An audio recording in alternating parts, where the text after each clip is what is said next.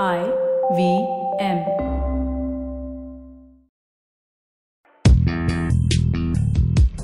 पैसा वैसा विद अनुपम गुप्ता में आपका स्वागत है। ये वो शो है जहाँ आपको पैसों की दुनिया से जुड़े सवालों का हल मिलेगा। कहाँ पैसे बचाएँ, कहाँ लगाएँ, कहाँ कमाएँ, बस सवाल पूछिए और जवाब पाइए। अनुपम ये रहा आपके लिए सवाल। हाय अनुपम मेरा नाम शीला है। सुना है कि इंश्योरेंस प्रीमियम पे करने से काफ़ी टैक्स बेनिफिट्स हो सकते हैं। क्या आप इसके बारे में मुझे कुछ बताएँगे? इंडिया का जो इनकम टैक्स एक्ट है, उसमें आपको तीन तरीके के डिडक्शन मिलते हैं इंश्योरेंस प्रीमियम पे तो आप हर साल जो प्रीमियम पे करते हैं समझिए अगर लाइफ इंश्योरेंस पे कर रहे हैं, जो आपका खुद का है तो वो आप क्लेम कर सकते हैं इनकम टैक्स एक्ट में।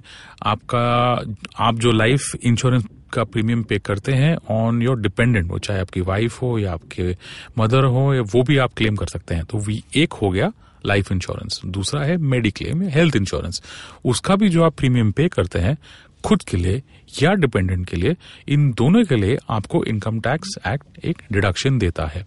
और तीसरा टाइप है आ, आपका अगर व्हीकल इंश्योरेंस हो आ, और आप अगर बिजनेसमैन हो तो ये जो व्हीकल इंश्योरेंस पे जो आप प्रीमियम पे करते हैं इस पे भी आपको एक डिडक्शन मिलता है।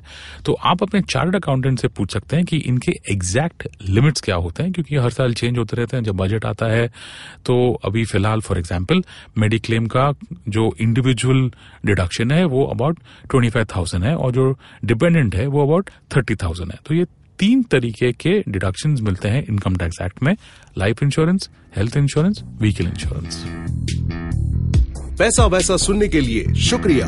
अगर आप इन्वेस्टमेंट से जुड़ी कोई भी जानकारी या सवाल पूछना चाहते हैं तो आप हमें ट्वीट कर सकते हैं। हमारा ट्विटर हैंडल है at I V M podcast या आप हमें ईमेल भी कर सकते हैं, पैसा वैसा एट इंडस पर। इस शो पर बताई गई चीज़ों को फाइनेंशियल एडवाइस के तौर पे मत लीजिए। ये सिर्फ़ और सिर्फ़ आपकी जानकारी के लिए है। अपने पैसों का निवेश करने से पहले कृपया किसी फाइनेंशियल एडवाइजर की राय ज़रूर लें।